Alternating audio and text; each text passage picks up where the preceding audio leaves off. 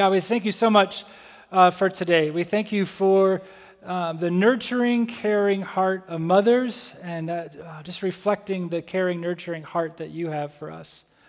We pray, God, for all the moms in our church. We just pray, God, your special blessing upon them. Pray, God, that you would remind them of their identity in you and who they are in you, and that that would be their source of strength, that would be their source of peace, that that would be their, um, their comfort, God, and joy. Uh, we pray that you would give them just a special um, awareness of your presence today and just a time of celebration of the children that you, uh, the, the, role that they have within their kids' lives and their families' lives, and bless them in a powerful way. For God, for those in our church that today is very difficult, for whatever that reason is, we thank you, God, that you know why, and we thank you that you walk with us. We thank you that we're not alone.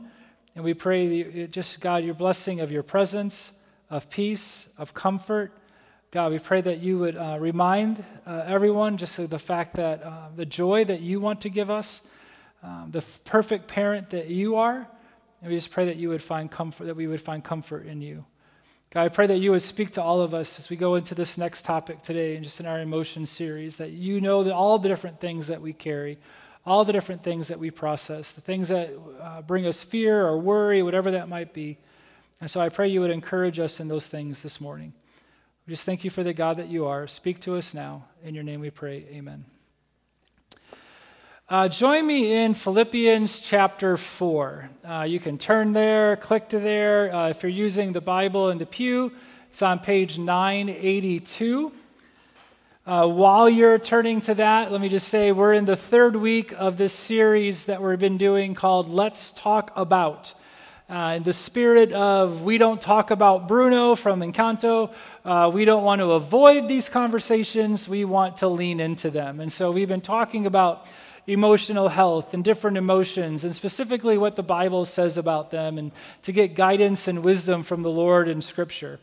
Uh, over the last two weeks, we've really established some basic foundational truths that the rest of the series is going to build on. And so, two weeks ago, we talked about the fact that we are, God made us as emotional beings, that our emotions reveal our hearts, and the Lord has to lead them. Last week, we talked about our past. We said that just because God is a loving, caring God, that, that doesn't guarantee that bad days won't happen. And we need to acknowledge the bad days that we've had as well as the good and discover how those days influence. And so we talked about our past. So, kind of building on these two realities, as we go into not only today, but the next few weeks, we want to start talking about some very specific topics. And today, the first one, we're going to look at anxiety. What is anxiety? Well, the American Psychological Association defines anxiety as an emotion characterized by feelings of tension, worry or fe- worried or fearful thoughts, and physical changes like increased blood pressure. The Practical Encyclopedia of Christian Counseling defines it as anxiety is a subspecies of fear. The word refers to a general feeling of tension and concern that something fearful may happen. Now, these are concise, technical, in some ways non emotional definitions of emotions, and they're concise, trying to cover a really big, complex topic. Uh, these do not even express the reality that it's a, it is not a one size fits all or a one size fits all issue. Mary, Mar- Marcy Chapman and Lindsay Croakey are two moms from New Jersey who share in their story that they are both moms who deal with anxiety. In sharing their story, they were at a park once together, and one of them was having a really rough day, and they were there with their uh, four kids, two each. And while they were sharing and talking, their kids kept coming up and showing them things and bringing them flowers, and I fell, and while they were trying to have this conversation.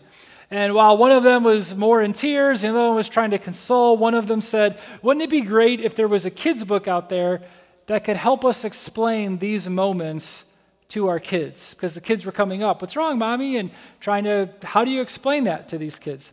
Well, they looked for a kid's book like that and they couldn't find one, so they wrote one. Here's the cover of it. Sometimes mommy is anxious, a little book about big feelings. Again, trying to explain to their kids what anxiety is and how it comes out, the different ways that it comes out in their mo- and within their mothers. And I want to share this book with you right now. It says this Sometimes mommy may be full of tears, but trust me, there's no need to fear. It's okay, mommy will always love you. Sometimes staying home all day is tough, but don't worry, you are always enough. It's okay, mommy will always love you. Sometimes having a little help from the best can give mommy some much needed rest. It's okay, mommy will always love you. Sometimes mommy only wants to scrub and clean, but I promise that you are seen. It's okay, mommy will always love you. Sometimes when you're up to no good, mommy may not react the way that she should. It's okay, mommy will always love you. Sometimes mommy doesn't want to go outside, even when there isn't a single cloud in the sky. It's okay, mommy will always love you. Sometimes mommy needs a mental break, but she'll be back for goodness sake. It's okay, mommy will always love you. Sometimes mommy may breathe real, real fast, but I promise you it won't last. It's okay. Mommy will always love you. Sometimes mommy has reached her limit. Don't be upset. Just give her a minute. It's okay. Mommy will always love you. Sometimes you may feel all alone while mommy sits and stares at her phone. It's okay. Mommy will always love you. And sometimes the worried look on mommy's face can be fixed with your warm embrace. It's okay. Mommy will always love you. So when mommy gets anxious, what do you do? Just love your mommy and never, ever, ever stop being you. Mommy loves you. And again, I, I see this book and I love how they clearly explain the reality of the different ways that anxiety can come out to their kids because moms experience anxiety. But moms are obviously not alone in it either. According to the World Population Review, anxiety was the most common mental health condition in the United States, has been, affecting roughly 40 million people nationwide. The same study says that even though anxiety disorders are treatable, less than 40% of people who suffer actually receive tr- treatment from a mental health professional.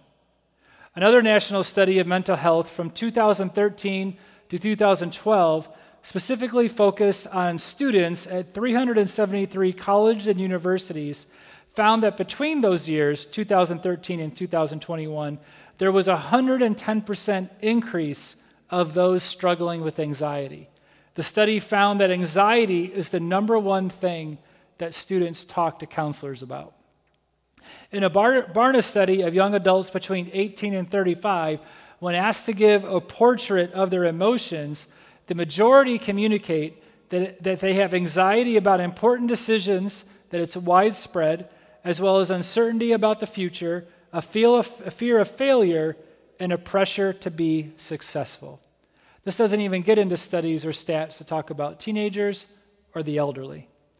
Anxiety is something that we see now, but it's also something that has been seen throughout the history of the church, and yes, in the pages of Scripture.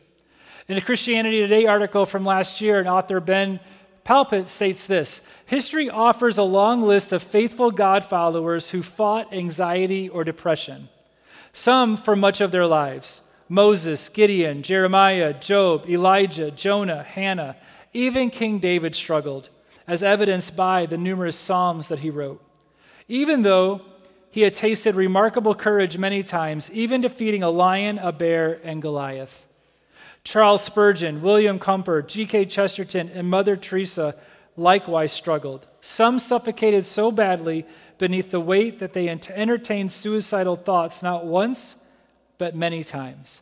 And then here's the kicker of what he says Anxiety does not discriminate. It takes the strong and the weak, the cheerful and the melancholy, the spiritual juggernaut and the spiritual lightweight. C.S. Lewis said, You need not guess, for I will tell you, I am a great coward. When I think of pain, of anxiety that gnaws like the fire, and loneliness that spreads out like a desert, if I knew any way of escape, I would crawl through sewers to find it. Anxiety is a real, real issue.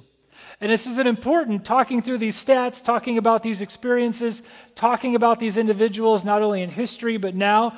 This is an important place to start in the conversation about anxiety, as well as the place to start as we think about depression, which we're going to talk about next week, is to talk about the fact that it's common, that it's normal, that it's real.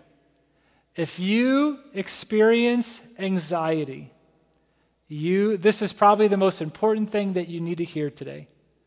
You are not a failure. You are not broken. You are human. J.P. Moreland, who is a world renowned theologian, a professor, has written countless books, is seen as such an expert in the fields of philosophy and theology, has written a book called Finding Quiet talking about his immense struggles with anxiety, how he has dealt with them, and what he's learned through Scripture about them. I'm going to be using this book a lot in this sermon, and I would highly recommend that you check this book out. I've been re- trying to recommend resources. We've been sending them an email, posting them on social media, and this is just one that I would highly, highly recommend. Whether you feel like anxiety is something that you do have to process, or not, because the fact is it might not be an issue in your life, it might not be an issue in your life yet, but you might have others that you interact with, and this is just a helpful, helpful, practical book. He talks about in his book, he says this. There is a very important coping device in these statistics, talking about, he goes through a lot of different things similar to what I just did. There's a very important coping device in these statistics. Phrases like, I'm alone, I'm a sicko, I'm a hopeless cause, I'm a failure as a Christian, the next time thoughts like these come into your awareness, remember that they are lies. Remember that they are lies. Change your self talk to reflect the truth. You are a normal member of society, along with millions like you, and you live in a very stressful culture that is so individualistic that community and friendships are rare. Yet if you do the right things, it is quite likely you will make solid progress. You, if anxiety is something that you have to deal with, you are not a failure or a hopeless cause. You are not a bad parent. You are not a bad Christian. You are not a bad friend. You are not a bad anything. You are human. What causes anxiety? Well, again, quoting Finding Quiet quite a bit today. Moreland offers this list. Sometimes anxiety comes from genetic predispos- predispositions. It's a biological issue, it's part of just how we're wired, and we might need to address that. Sometimes it can come from the parenting that we've experienced. Maybe we had overprotective parents, over controllers, or inconsistent responders.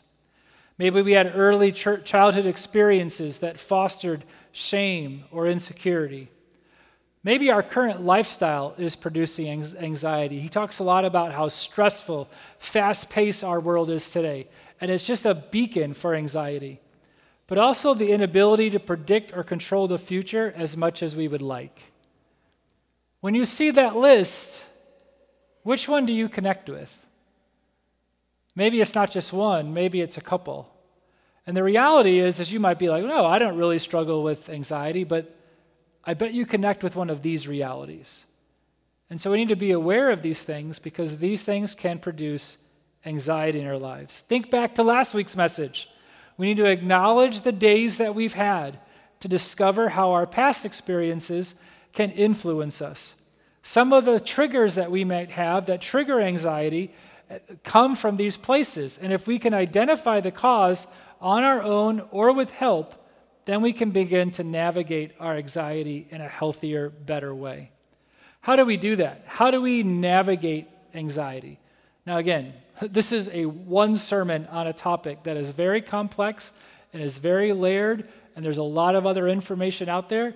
And so this is only going to start to help us. Again, start to help us, but going to be helpful and practical, but there's a lot of other places we could also explore. But we have to start somewhere. And I, to me, the, this is a, anxiety is an issue the Bible definitely talks about, and Philippians 4 4 through 7 is such a key, powerful passage. Philippians was a letter written by a guy named Paul during a time when he was actually imprisoned, writing this letter from prison. And he talks a lot in this letter about the fact that God is always working on the people that we are, regardless of the situations we find ourselves in. That God is always with us, He is always caring for us, He is always attuned to us, He is always growing us to be more and more like Jesus. And so, in the midst of that message, in the midst of those convictions, he says this to the church in Philippi and for us. He says, Rejoice in the Lord always. Again, I will say, rejoice. Let your reasonableness be made known to everyone. The Lord is at hand. Do not be anxious about anything, but in everything, by prayer and supplication, with thanksgiving, let your requests be made known to God. And the peace of God, which surpasses all understanding, will guard your hearts and your minds in Christ Jesus. This short passage is a powerful, practical way for us to be able to process our anxiety. The first thing it's going to help us with is this is to know that your identity in Jesus is your foundation. Your identity in Jesus is your foundation. He says, Rejoice in the Lord always. Again, I'll say it, rejoice. Paul is telling them to rejoice throughout this letter. In fact, he says in chapter 3, verse 1 Whatever happens, my dear brothers and sisters, rejoice in the Lord. I never get tired of telling you these things, and I do it to safeguard your faith. I'm telling you to rejoice to protect your heart. I'm telling you to rejoice to protect your faith. I'm telling you to rejoice to protect your journey with the Lord. Rejoice rejoice. He says one more time for the people in the back rejoice. You need to rejoice. Why is he saying this? This isn't just a don't worry, be happy call. Don't misunderstand what Paul is saying here. When he says rejoice, to rejoice in the Lord is an acknowledgement of the Lord. It's an acknowledging who he is, what he's like, what he's done, what he's doing, what he's about, what he's about. To rejoice is to connect who I am to who God is. It's to proclaim not only He is the Lord, but He's my Lord. You know, this is actually, again, one of the things, one of the sources, amongst the other list of things that I mentioned, one of the reasons, not exclusively, but one of the reasons why we might have stress and anxiety is that we make God number two or even further in our life rather than number one in our lives. You are not a parent first and Christian second. You are not whatever your job is first and a Jesus follower second. You are not a student first and child of God second. You are not a fill in the blank with whatever we prioritize and then a believer in Jesus second. God is first. God is first. God leads, God is the Lord. And when we make him second or third or fourth or anyone anywhere else down the line, we are inviting stress into our life. We are inviting anxiety into our life because we are putting something else in the first place that cannot guide us or cannot care for us. We rejoice to acknowledge God is first, to acknowledge who He is, and who He is to us. That's my God. And so, is He first in your life? I mean, for some of us, that's the biggest thing right now to think through and acknowledge is regardless of anything else, regardless of your parents, regardless of the church, regardless of your job, is God first in your life? Because if God is not first in your life, then you have no foundation to build on to deal with not only anxiety, but the rest of life. He, your identity in Jesus is your foundation. The second thing, your identity in Jesus guides your thought process. Your identity in Jesus has to guide your thought process. He says, Let your reasonableness be made known to everyone. The Lord is at hand. Be reasonable, think, process, evaluate, use discernment, be mindful. Acknowledge who He is, and then think in light of that. We've talked about this here many times before. If our life is a car driving through the, the journey of life, our emotions should not be in the driver's seat. They're supposed to be in the car, but they're not supposed to be in charge. Dallas Willard says feelings have a crucial role in life, but they must not be taken as a basis for action or character change. The role, that role falls to insight, understanding, and conviction of truth. So rejoicing focuses my heart on God, and reasonableness intentionally focuses my life on Him. Because we typically only focuses on, focus on the circumstances we find ourselves in. I'm dealing with this at school. I'm dealing with this with a friend. I'm dealing with this with my family. I'm dealing with this in work. But reasonableness adds an end statement to all of those things. I'm dealing with these friends, and I know that God is with me. I'm dealing with this situation with work, and I know God provides. I'm dealing with what these people are saying about me, but and I know though that God says this about me. To be reasonable is to think, to not react, to not lash out, but to make sure our hearts are reminded of who he is. And he says, let reasonableness, your reasonableness be evident. Do not be anxious about anything. How can he say not be anxious about anything when we've clearly established all of us will deal with anxiety? that it's a normal thing. Is God setting us up for failure? No, not at all. We've said everyone will experience anxiety in some different way, but that doesn't mean we have to be defined by it. And that's the key here. Do not be defined by your anxiety. Your anxiety is not your identity. This phrase of not being defined as anxious uh, is connected to the idea of be reasonable. Think. Your identity is not how you're feeling right now, your identity is in the Lord.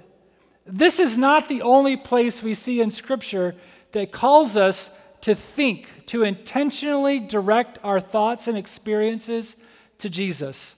Proverbs 23 7 says, For as he thinks within him, so is he. Romans 12 says, Do not conform to the pattern of this world, but be transformed by the renewing of your mind. 2 Corinthians 10 says, We take captive every thought to make it obedient to Christ. Colossians 3, Set your mind on things above, not on things that are on earth. In each and every situation we find ourselves in, whenever anxiety comes upon us, we must remember who we are and then process, process our anxiety in light of who we are in the Lord. I know that's really easier said than done, though, right? And so, how do we do that? Well, Moreland actually gives a four step process on how we can process our anxiety in light of who we are in the Lord.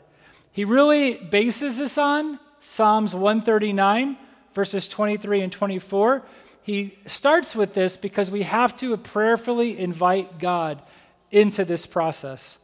Psalm 139 Search me, O God, and know my heart. Test me and know my anxious thoughts. See if there is anything, any offense, offensive way in me, and lead me in the way everlasting. As we go through these different steps that he gives, it has to be underneath this prayerful guidance. God, search me. God, direct me. God, know my thoughts. Show me what's true and lead me. And so, the steps that he gives, I want you to think about how the anxious thoughts that you might experience. Again, it might be a thing with grades, it might be a thing with friends, it might be a thing with family, it might be as you're going through your day, kids, parents, spouse, friends, job, whatever, future, whatever it is. What is the anxious thought that comes into your mind? The first thing he says is when that thought comes in, we have to do relabeling. We have to do relabeling. We have to call out the thought. Relabeling is being mindful of the destructive, anxiety producing thought that is not tied to reality and calling it out. Anytime the Moss family is in the car, we could be driving through the city, driving down Lakeshore on a trip, whatever it is. We'll just be talking. We might be quiet. We might be listening to music. But the four of us will be in the car. We'll be driving down the road, and somebody will go, All right, who did it? Okay, I know it's Mother's Day, but we're using Father's Day humor for this part, so you got to go with me here. Just a reality. And don't act like this hasn't happened in your car, because I know that it has. But we'll be driving along, and somebody will go, That's not supposed to be like that. That stinks. You've had that moment, right? What this first part is saying is, Whoa, whoa, whoa. I've had a lot of thoughts come in my mind. That one stinks. That's not supposed to be in there. That's not healthy. That's destructive thinking. The fact is is that we have so many thoughts go through our mind at any given time. Sometimes we just let them go through and we don't call them out. And when the anxious thought comes in, you have to call it out. That stinks. That's not a healthy thought. So we relabel. That's the first thing that he tells us is relabel. When the uncomfortable, deceptive, destructive brain message comes in, acknowledge it has no connection to reality, and call it out. That, that's thought stinks. Then it's reframing. You have to name it. I mean, this happens in the car. All right, who did it? Dad. I always get blamed every time. And it's hard of the time it's not me. It's usually Jeanette. No, I'm just kidding. But we who did it? We want to name it. We want to put the reality of it down. And that's what he's saying is once you call out the trespassing destructive thought that stinks, then you have to identify it. Then you have to name it. And the reality is is that we typically allow these thoughts into our minds without calling them out and without naming them because by naming them we're removing the power the thought has over us. And so he gives a list of different ways that we have distorted thinking that we can name our thoughts. One of them is all or nothing thinking. If you're not perfect, then you're a total failure. Another way we could have distorted thinking, he says, is overgeneralizing, saying things like, I always do that. This always happens. Another way is mental filtering. You pick out one single negative detail and then you dwell on that and you see everything through that. He says, discounting the positive that, yeah, well, anybody could have done that, or anybody, it's not really that big of a deal. We minimize our part in things. We jump to conclusions or we do mind reading, where you interpret others' actions, tone of voice, or body language in a negative way, or like fortune telling, you assume and predict that others don't like you or things that are going to turn out bad. Magnification. You exaggerate your weaknesses or the harmful aspects of events that, happen, that have happened or may happen. You minimize your strengths or the odds that the event will never happen, and even if it did, things won't go bad. It's always over exaggerated. Another way that we, have, we, have, we can name distorted thinking is by emotional reasoning, where the way that we feel is reality. And however we feel about something, we see as reality. We have inappropriate should statements. I should avoid being around people because they're not going to accept me. I should avoid being around people because they're not going to like me. We do self labeling. I made a mistake, so I'm a failure. And we do self blame. We blame ourselves for events that are outside of our control. He's saying that we have to, whatever the unhealthy thought that comes in that produces anxiety, we have to call it out. This stinks. You're not supposed to be in there and then name it. It's magnification, it's a mental filter, it's me jumping to conclusions. I'm self labeling, whatever that might thing might be.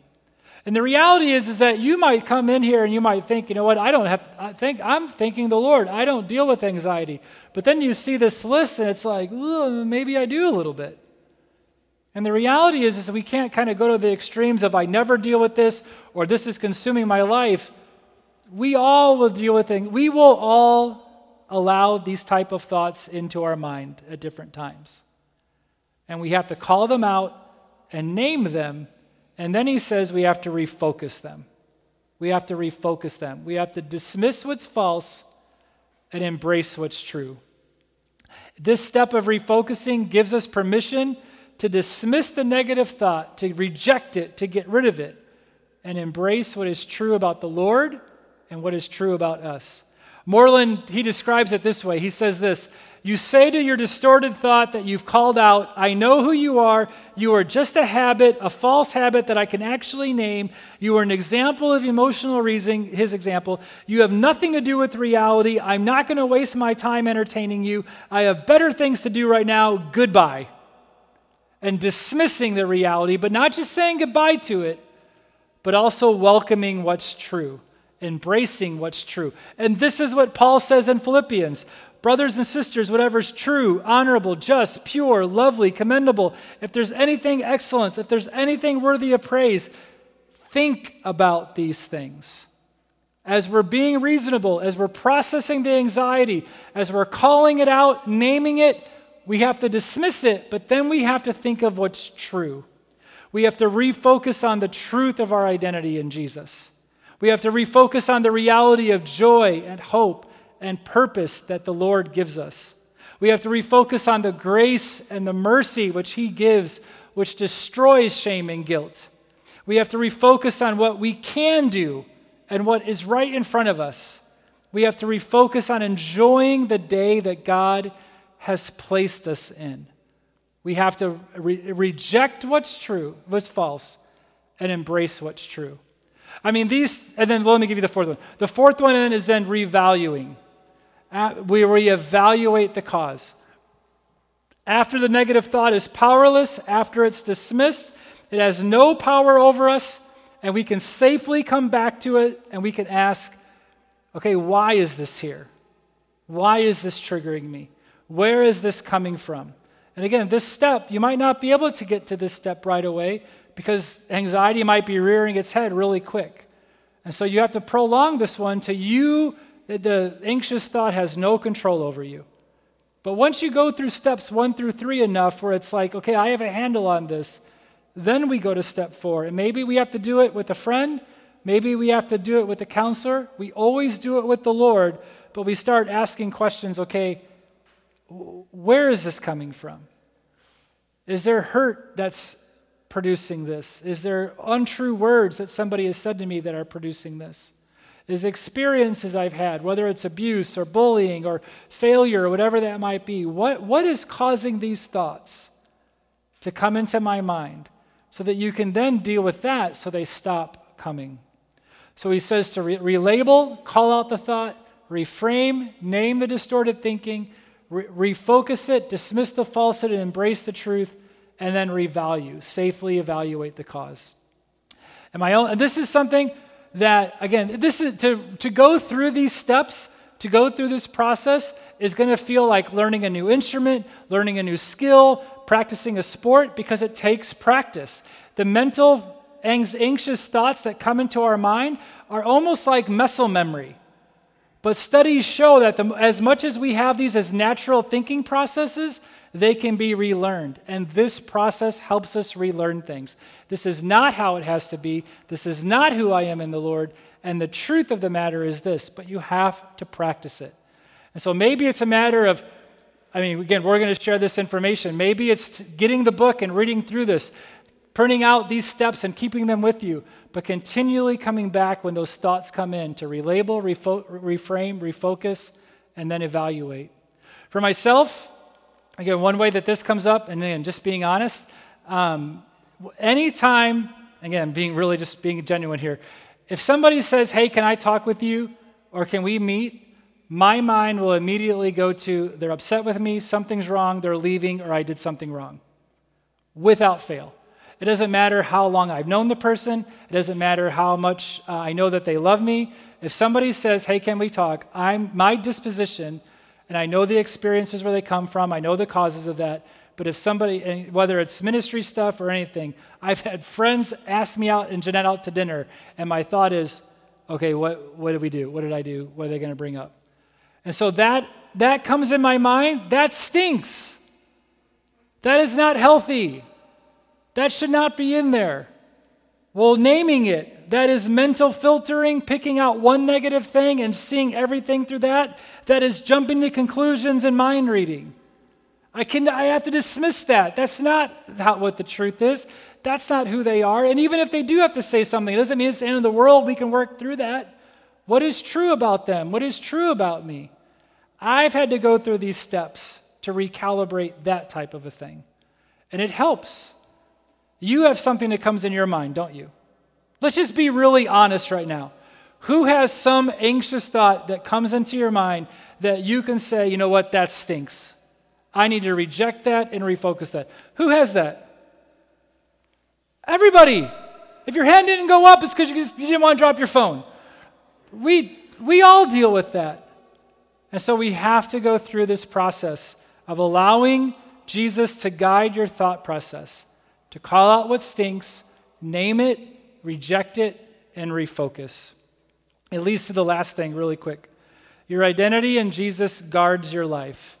He says, The peace of God, which surpasses all understanding, will guard your hearts and your minds in Christ Jesus. To say that we have the peace of God isn't to say that bad things will stop happening. It doesn't mean that anxious thoughts will, won't continue. It's to acknowledge the reality that God is in control.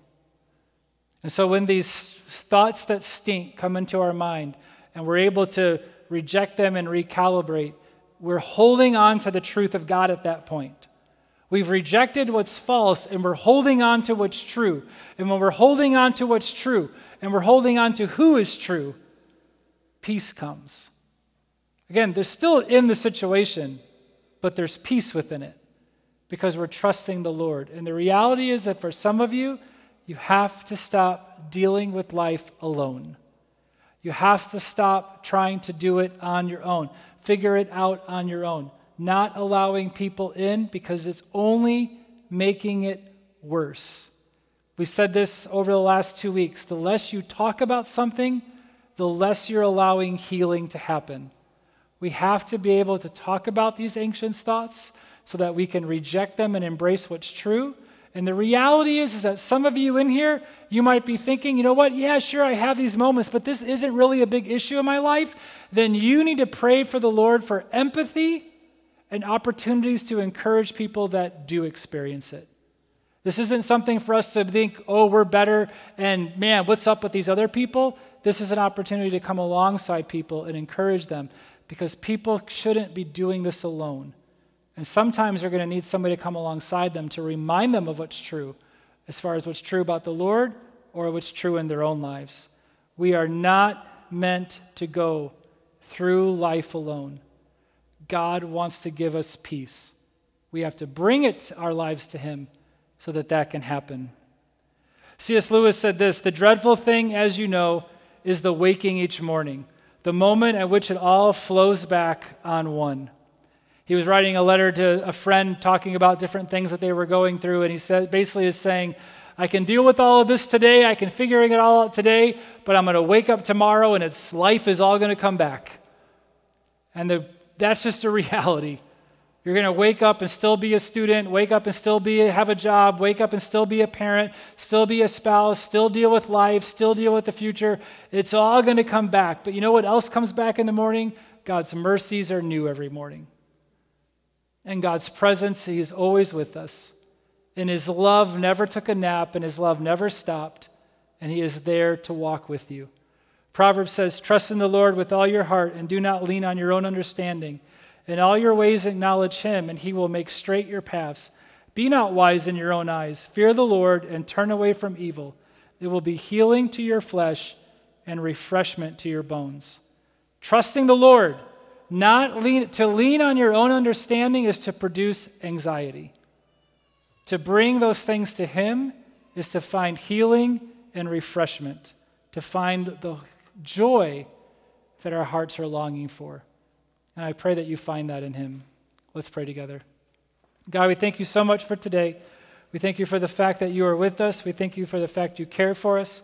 We thank you for the fact that we're not alone. For anyone in here, that is dealing with anxiety and processing it, I pray that you give them the tools from your word to be able to reject and refocus and, and see that, to take their thoughts captive for you.